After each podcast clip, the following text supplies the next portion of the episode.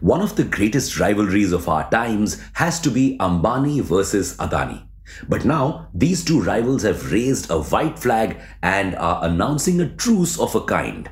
The Adani Group and Reliance Group have now signed an anti poaching pact, meaning none of these companies can go after employees of the other. But why now? Because the third richest man and the 11th richest man on earth have realized that retaining talent is their ticket into the big leagues. Welcome back to Revolution Read On, a daily podcast where we break down one story from the world of business and finance. Click on the subscribe button to never miss an update from us. Here's your story for today. Employees make a company.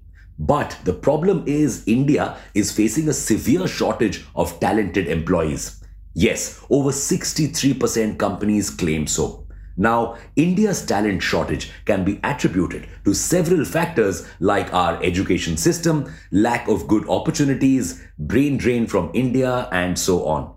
But this knowledge cannot really help solve the problem, at least not in the short term. So, employers need to hold on and nurture the skilled employees that they already have. Which is why Adani and Ambani are being so possessive about their employees. What's more, their rivalry and the common ground that they have would give each of the companies a higher incentive to poach the other's employees. Huh? You see, the Adani Group is a major player in renewable energy, an industry Reliance has recently shown interest in. Similarly, Reliance is a top player in the petrochemical industry, an industry Adani has been eyeing since the introduction of Adani Petrochemicals last year, August. The two have also been going head to head in the telecom sector, with Reliance Jio Infocomm emerging as the largest bidder in the recent 5G auction and the Adani Group acquiring 400 megahertz spectrum for 212 crore rupees, along with acquiring media houses like The Quint and NDTV. These two were eyeing each other's throne until this April, and the best strategy on hand was to mobilize the rival soldiers against the rival. But they both realized that this would be a losing game for them both.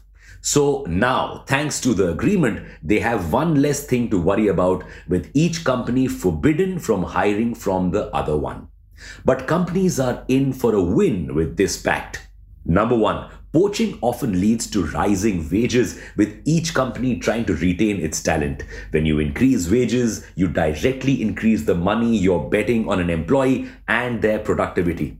It's a gamble that might not always give enough returns. And number two, these companies no longer have to worry about their trade secrets and confidential information being leaked to their direct rival. Such pacts have existed between rival companies informally for a while now. For instance, Infosys has a non compete clause which forbids employees from joining rival companies like IBM and Wipro. But the legality of this was recently questioned by a labor union. The complaint claimed this created a massive power difference between an employer and employee. What's more, it also violates Section 27 of India's Contract Act, which states that once an employee is terminated, the company has no right to prevent them from engaging in their profession or trade. So, non compete clauses aren't legal. However, the exact details of the Ambani Adani pact are still unclear. But such a pact usually also forbids the employees from joining the rival even after their contract has expired, at least for a few months or years, which could also make it illegal. With Adani Ambani signing a formal pact and Infosys being sued, how these incidents will be affecting future arrangements between other rival companies will be interesting.